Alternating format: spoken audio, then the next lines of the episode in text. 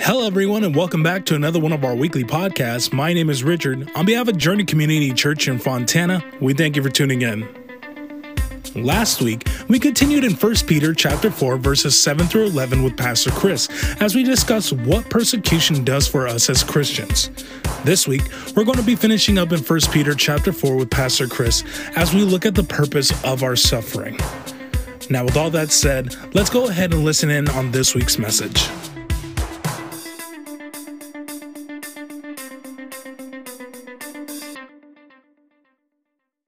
Turn in your Bibles to 1 Peter chapter 4. 1 Peter chapter 4. And if you don't have a Bible, you can raise your hand. And if uh, you have your Bible on your phone, turn it on to 1 Peter chapter 4. And Peter, as you know, he's writing for one specific reason. And that is to help the Christian overcome trials and persecutions in this life the right way. And that's the whole point of this message. Perfect for us in America as we're drifting away from God and drifting more into secularism and, and uh, different kinds of religions and atheism and ag- agnosticism, all these different thoughts and areas of belief is going to cause persecution within God's church. It's bound to happen. And so Peter's writing to a church, if you remember, that is being heavily persecuted. They're being blamed for one purpose. Do you remember that purpose? What, what did Caesar Nero and the Roman Empire turn to Christianity and just begin to persecute them for? The burning of Rome. Remember there early or mid first century, the, the Rome, uh, the city of Rome was burned to the ground and everybody was furious. It was believed to be Caesar himself who did it. But when he saw the backlash, he saw his political numbers dipping. His polls were there at rock bottom. He did what every politician does. He shifts the blame to someone else. And who better than a small sect who doesn't even partake in Roman way of living anyway. Who better than the Christian? And so the Christians began to be heavily persecuted, even to the point of death. And so Peter writes to this church and he breaks down how to overcome the tough times, particularly being persecuted because you're a Christian. And so chapter one, he says, look back. Remember Look at all that God has done for you and how valuable you are to him. He talks about this idea of election, that God chose you and God saved you through his son and God gave you his spirit for verse three, an inheritance so that you in faith in Christ can receive an eternal inheritance and how the apostles, they gave their life for you so that here in Fontana in 2020, we can have the word of God. The prophets gave their life for you so that the gospel can be pushed forth. Even the holy angels, Peter tells us in chapter one, partook in the gospel so that you can be saved. So if God went through so much so that you can be in heaven, remember that when times are tough because God hasn't abandoned you. Then he gets into chapter two and he's not so much looking back as to looking present. And he says, look around. When you're in the institutions that God has created, I want you to do one thing. And it's an S word and it's a bad word in most of our vocabulary. But the, the Christian is called to do what when it comes to the government, when it comes to the employer, and when it comes into the family home? Submit. Submit. And that's like, especially for Americans that like to grab the, the bull by the horns, we do not like that word submission. We hate it. And the Bible says, do it. The institute of government was given by God. Therefore, when we are living within that institution, submit to governmental authorities. There's only two times we don't. And what are those two times? When God tells us to do something the world is telling us not to do, we honor God. And when God tell us to, tells us to not do something that the world tells us to do, we honor God. The only two exceptions. Then we get into employer employee, we submit. We get into the family, we submit. And so we submit, submit, submit. And then we get into persecution. So we remember what God has done. We submit within our lives to the institutions God has established. And then we go through suffering the right way. And Peter in our message this morning in 1 Peter chapter 4 verses 12 through 19 summarizes everything he's already talked about. And he's wrapping up persecution. Next week, we go into a completely different subject as we close out the book. This week, he's summarizing everything he's already told us about persecution. And do you remember first? It's the message of persecution. What does God tell his church according to Peter? Do not what? Worry. Don't fear them. Chapter two. Don't be intimidated by them. Why? Because you're blessed. The message of persecution from God to his people is don't you dare be intimidated. You're blessed. Then the model. Who's our model for persecution and suffering for doing what is right? Christ. The end of chapter two, the model of our suffering is Jesus.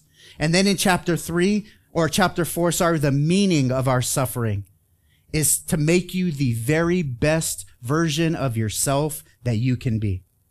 And so suffering has a purpose. And so Peter now gives us the fundamentals or the ABCs of suffering for Christ's sake. So let's break down the A in 1 Peter chapter 4 verses 12 and 13.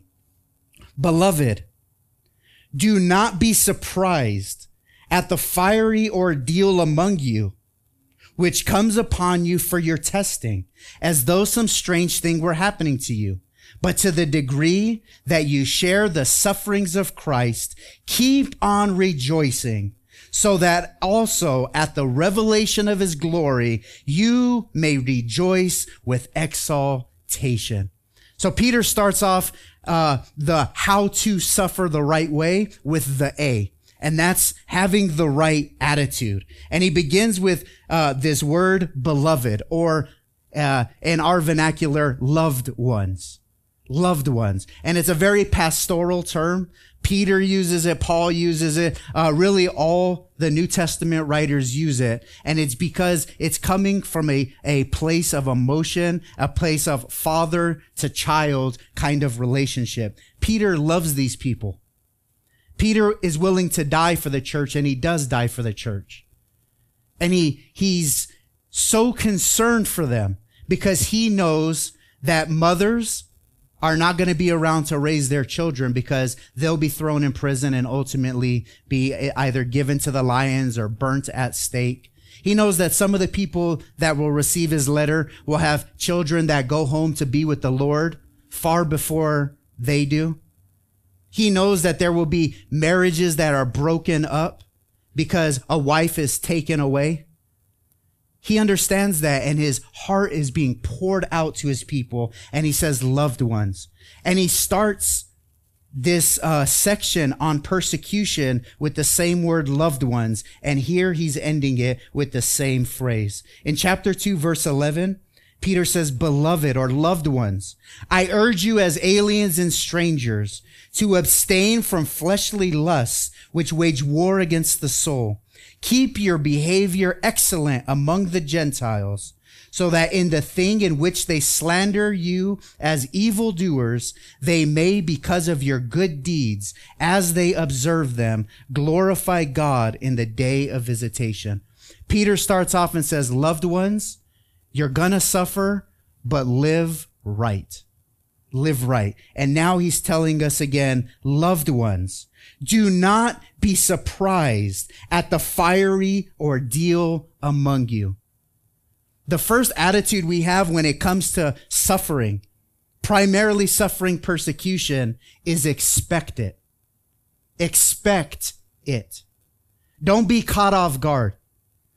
In football, the quarterback gets injured the most when he's hit from the blind side. It's because he doesn't see it coming. It can be the, the same football player with the same weight coming at the same velocity, but when he sees it coming from the front, he can prepare himself. When he sees it or he doesn't see it coming from the back, that's usually when he ends up in the locker room.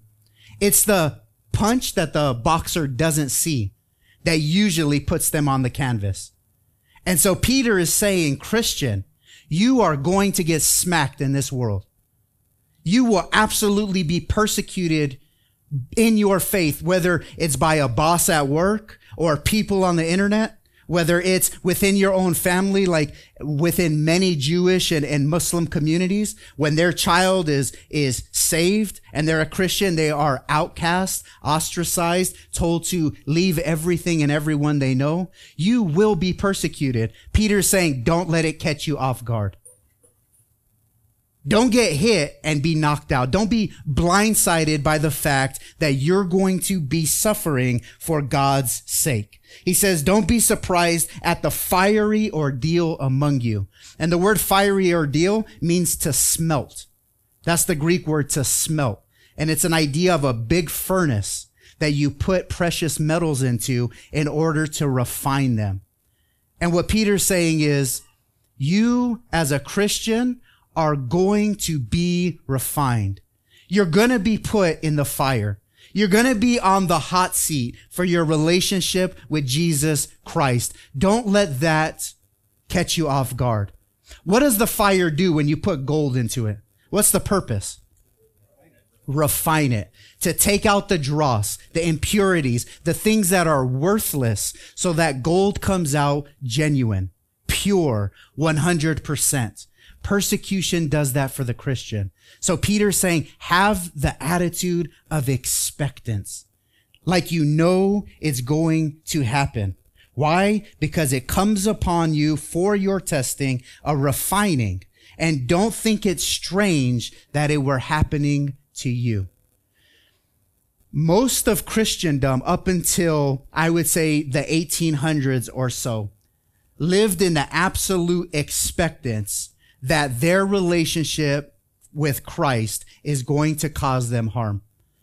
From inception till about maybe a hundred years ago in most places of the world, Christianity was extremely uh, viewed extremely hostile. And even in our world today, in many parts, it is. But in America, we've gotten real soft. We've gone so soft because we just assumed as a Christian nation that everybody is going to be God fearing and Christ like. And the reality is we've, God's out the courtrooms now. God's out the classrooms now. God's out the churches now. God's out of pretty much every area within the American uh, way. And false teachings being taught and improper doctrines being taught and Christians or people who believe they're Christians are growing up thinking God's desire for us is to be wealthy, to be healthy, to be prosperous, to be loved, to be successful. Nothing can be further from the truth. And so what, what happens when a whole generation of people who are taught, hey, the, the pastor says, I'm going to be rich, I'm going to be healthy, just like him. What happens when they believe that it's God's blessing that they be, you know, taken from the outhouse to the penthouse and it doesn't happen? What about specifically when they're at their job and they're worshiping God and they have a Bible on their desk or a calendar on the wall that has a Bible verse and people begin to ridicule? That doesn't go against or that doesn't go with the grain of or the flow of what's being taught here in America. The reality is the Bible promises hard times, trials, persecutions. And this is something you will never see on a bumper sticker. You'll never see it on a, on a, a Christian mug. You don't see this on Christian calendars, but this is God's promise to you. 2 Timothy 3 2 or 312. Indeed, all who desire to live godly in Christ Jesus will be persecuted. Even your desire to want to honor Christ is going to bring you persecution. There's no if, ands, or buts about it. These words are in red, meaning Jesus spoke them. And this is what John 15, 18 through 21 said. And Kim read it earlier. Jesus speaking to his disciples and the disciples' relationship to the world.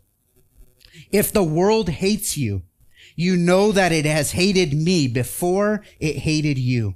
If you were of the world, the world would love its own. But because you are not of the world, but I chose you out of the world, Because of this, the world hates you. Remember the word that I said to you. A slave is not greater than his master. If they persecuted me, they will persecute you. If they kept my word, they will keep yours also. But all these things they will do to you for my name's sake, because they do not know the one who sent me. That's the promise. That's the reality of Christianity. The attitude we're to have is be expecting. And then secondly, be rejoicing. Verse 13.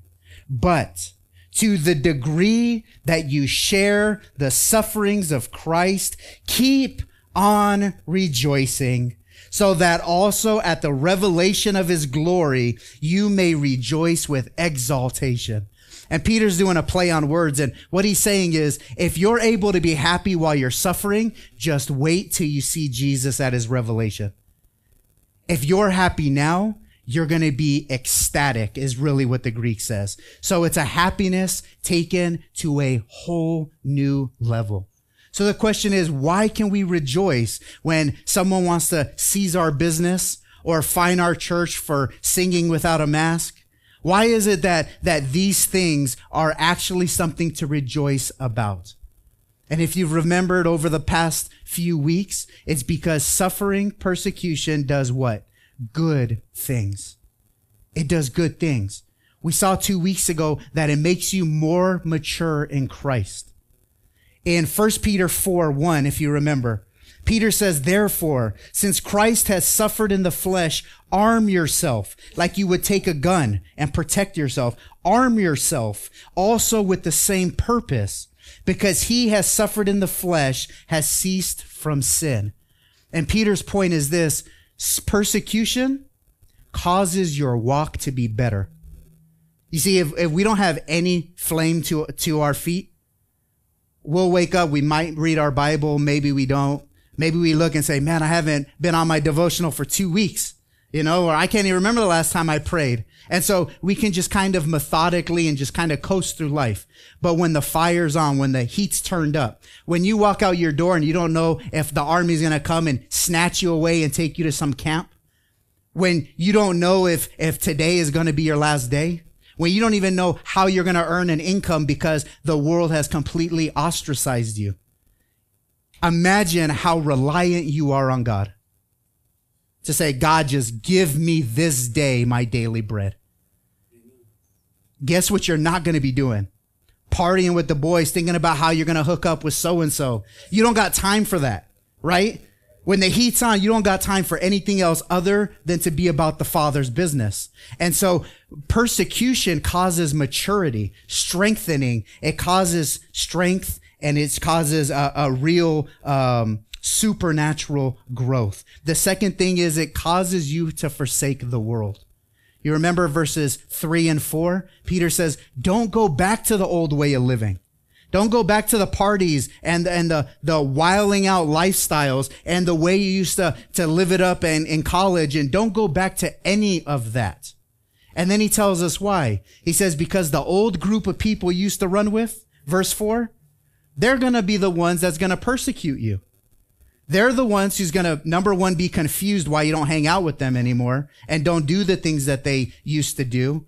And then they're the, going to be the, the ones who revile you and say, Oh, look at this person. They're too good for us. And that your old friends become your ner- new persecutors. And so it strengthens you it separates you from the world. And Peter gives us another reason why we are to rejoice in the Lord. Verse four, uh, 13 says, so that also at the revelation of his glory, you may rejoice with exaltation. Here's the, another reason Peter says, rejoice when times are tough because you will be rewarded for your faithfulness in being able to handle persecution. And that's why when you're with Jesus, you're going to rejoice even greater because you will be blessed for your faithfulness here. In Luke chapter 6, verse 22, listen to the Lord's words. Blessed are you when men hate you and ostracize you and insult you and scorn your name as evil for the sake of the Son of Man. Be glad in that day and leap for joy. Why? Here's why. So that your reward is great in heaven. For in the same way they, their fathers also persecuted the prophets the same measure you suffer for Christ here and now is the same measure you will be blessed by Christ at the second coming. Who here wants to be like super duper blessed? I mean, we talk about like right now we want a penthouse, we want this. Imagine heaven when everything's exponentially better and the roof doesn't leak and the pipes don't burst and you get to own it forever. You get the title deed, right? To your own deluxe apartment in the sky high. Jesus is saying suffering is, you're paying the down payment for that. You're putting money away for that. Your blessing will come to the degree that you suffer for Christ's sake, just like the prophets. And Hebrews tells us of the prophets that the world was not worthy of these men. They just weren't worthy. They struggled proclaiming God's word even to the point of death. My question is do you think Jeremiah is in heaven right now? Lamenting about how hard his ministry was here on earth? You think uh, Peter being crucified upside down, do you think he's saying, God, why did you, why did you allow me to go through that? What about Paul? In fact, listen to what Paul says while he's here on earth. Romans 8, 18. He says, for I consider that the sufferings of this present time are not worthy to com- be compared to the glory that is to be revealed to us. Peter says, rejoice, Christian, because Jesus will never forget your pain. And he, if you're standing up and representing him in the here and now, imagine when you're next to him in glory Imagine the rewards day. Imagine him giving to you what you've earned through faithfulness. Peter says, rejoice and keep on rejoicing. So the attitude is be expectant of of bad things, primarily persecution, and two, rejoice in it. Now let's look at the blessings. Verse 15 and 16. And this is the B of our outline, the blessings of suffering persecution. Why can we rejoice? Verse 14. If you are reviled for the name of Christ, you are, and what is that B word? Blessed. If you are reviled for the name of Christ, you are blessed. Why? Because the spirit of the glory of glory and of God rests on you. Why does Peter say you're blessed if you suffer persecution? Because what? Right there in the text, not a trick question. Because who comes upon you? God's Spirit. God's Spirit comes upon you. Peter is saying persecution is proof or assurance of your salvation. Persecution is assurance of your salvation. Why do you think that is?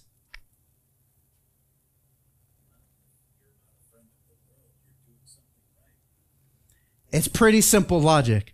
If you're being persecuted because you follow Christ, but you don't really believe, what are you going to stop doing in order to stop being persecuted? Following Christ. People don't die for convictions they don't have. People are not going to live a rough life for things they don't believe in. Peter is saying, if you're standing up to persecution and you are willing to throw away this life for Christ, then that proves your salvation. That proves the spirit of the living God is upon you. It proves that you're born again. Now, for us evangelical Christians that are in the New Testament scripture, we're like, yeah, yeah, that's fantastic. Imagine the billions of people who are willing to go to the ends of the earth to know that God has forgiven them and they have no assurance. In Islam, you don't know if you're going to heaven or not until you take your last breath. In all the religions, you don't know if your, your good works are better than your bad works. You have to go through life assuming and hoping and praying and trying really hard to appease God. Peter is saying, if you're suffering persecution, you have the proof in the pudding. It's right there. It's staring you in the face. We have assurance of our salvation through suffering hard times. And it's so interesting because when a person is born again, the Spirit of God seals them, comes upon them. Do you know what the Bible talks about when it says the Spirit coming upon you, the Spirit sealing you? It is referring to God making a down payment on your life. In First Corinthians, uh, or Second Corinthians, sorry, Second Corinthians chapter 2, verse 21 and 22.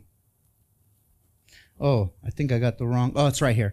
Uh, chapter 1, verse 21 and 22. Listen to what Paul writes.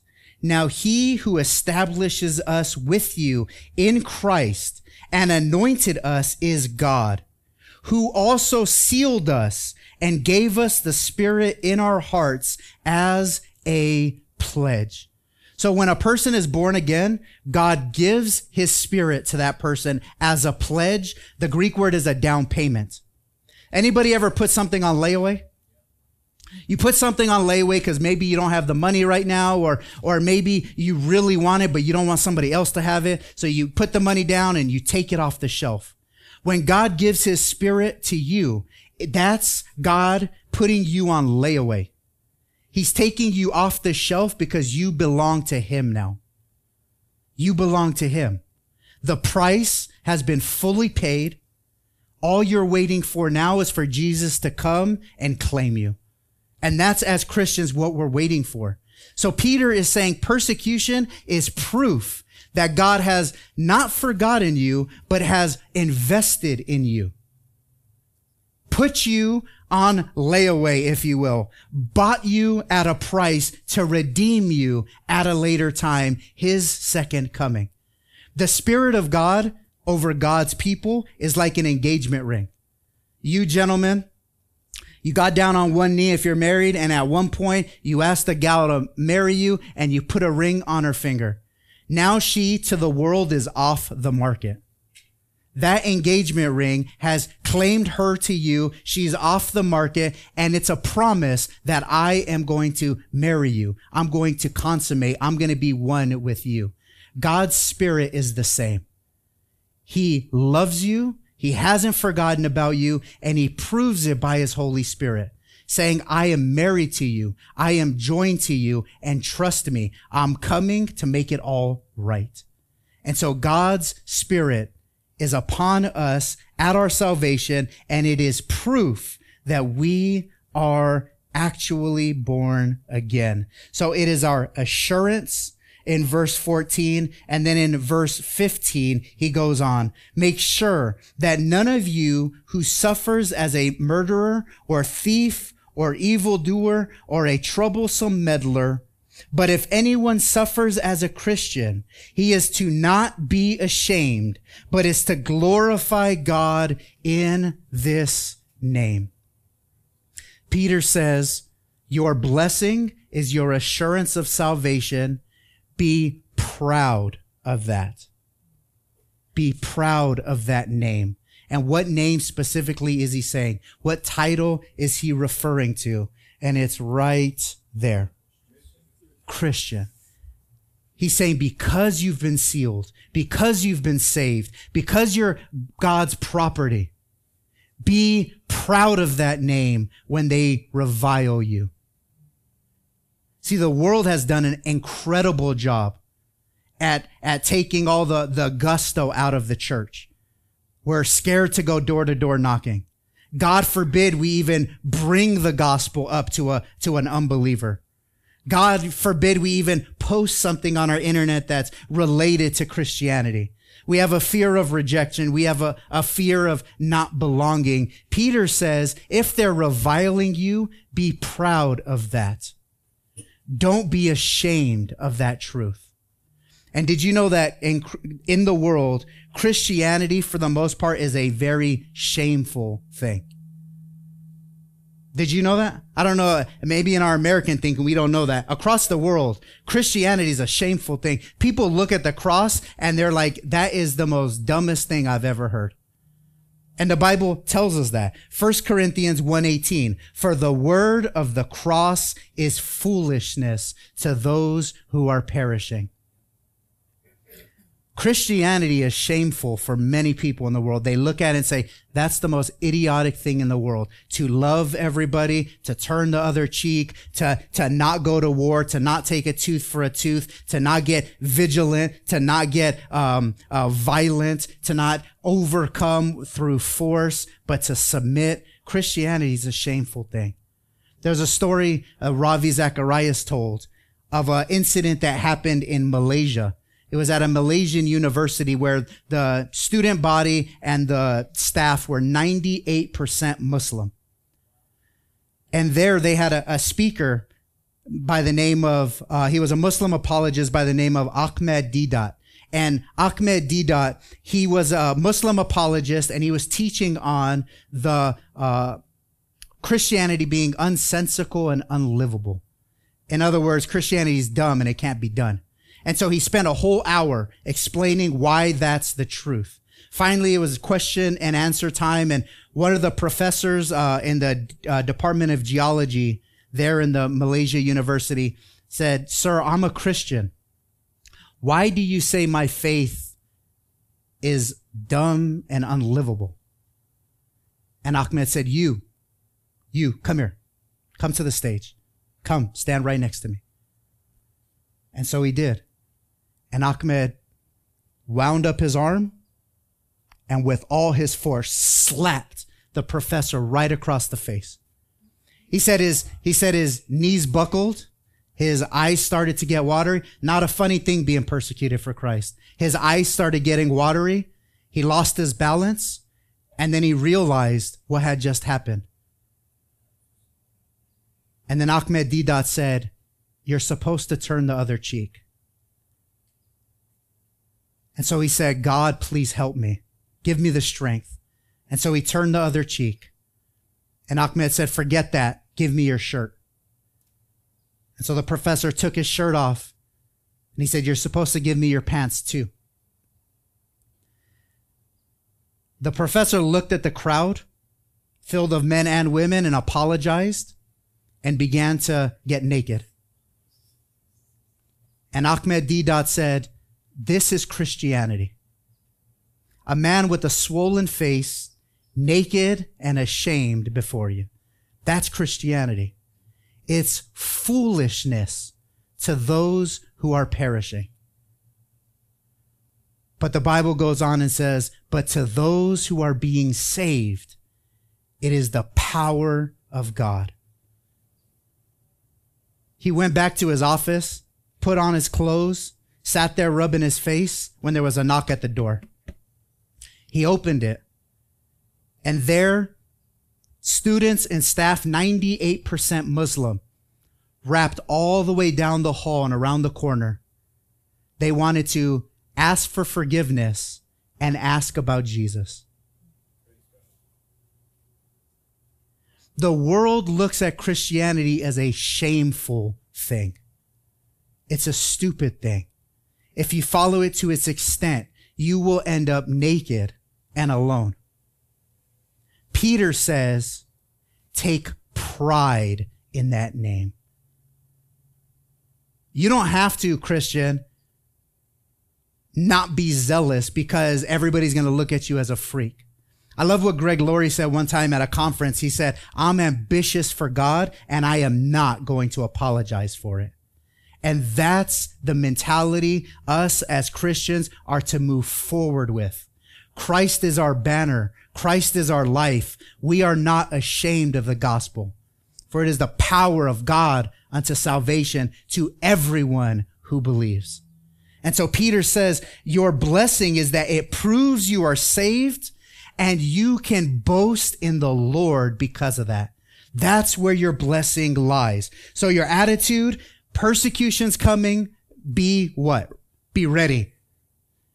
And then rejoice.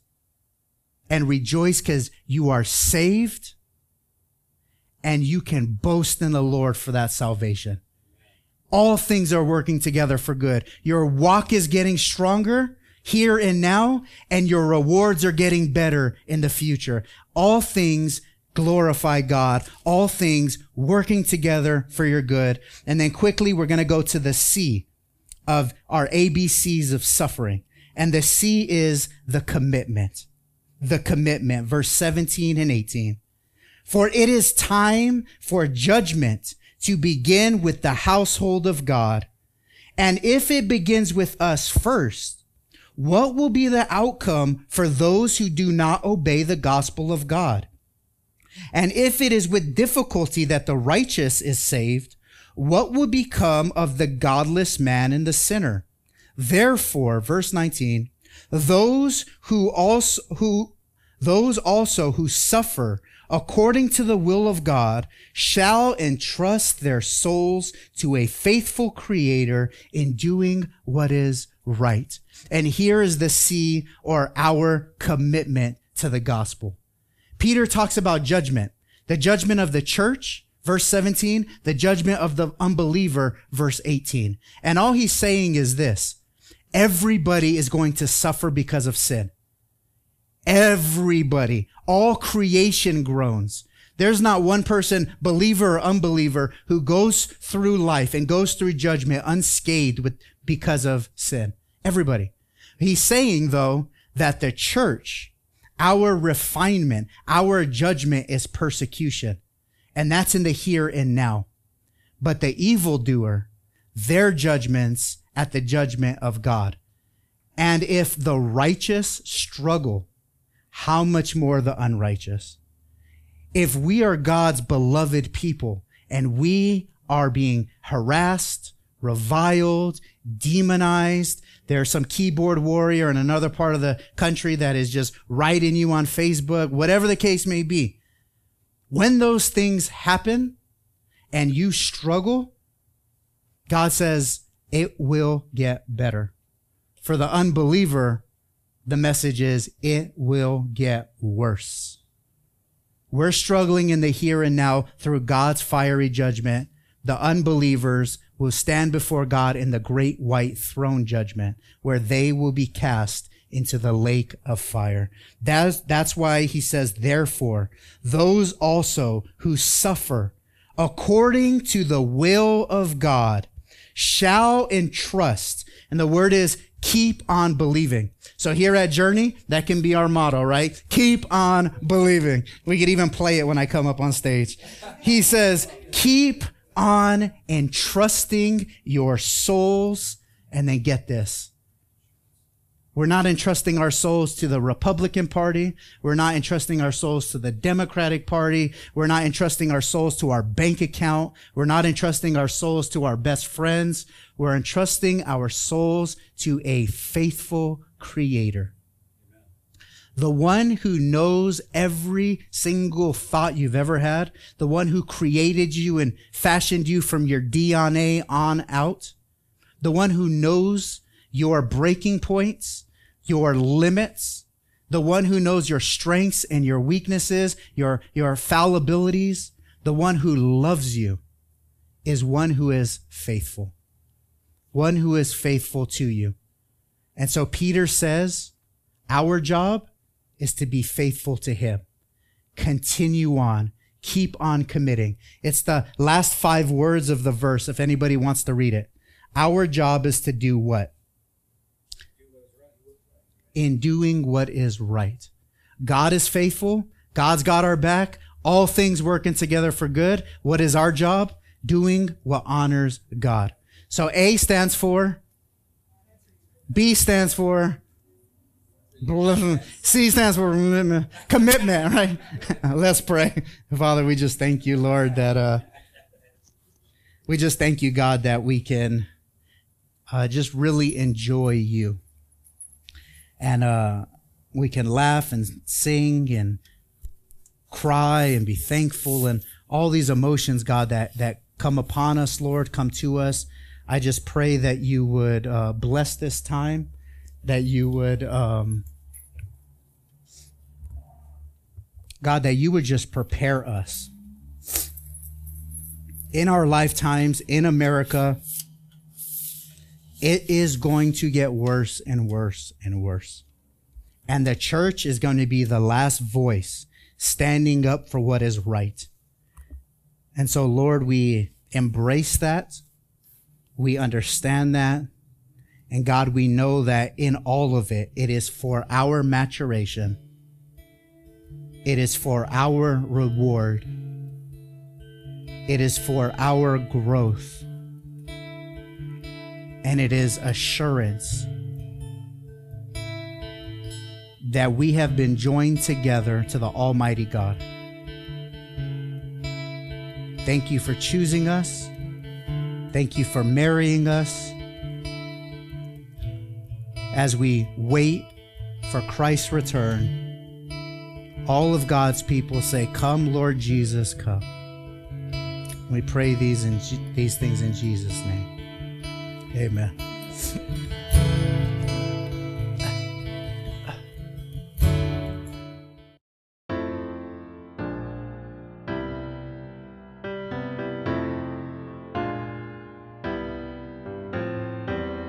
And that is the end of this week's podcast. We thank you for joining us for another inspiring message.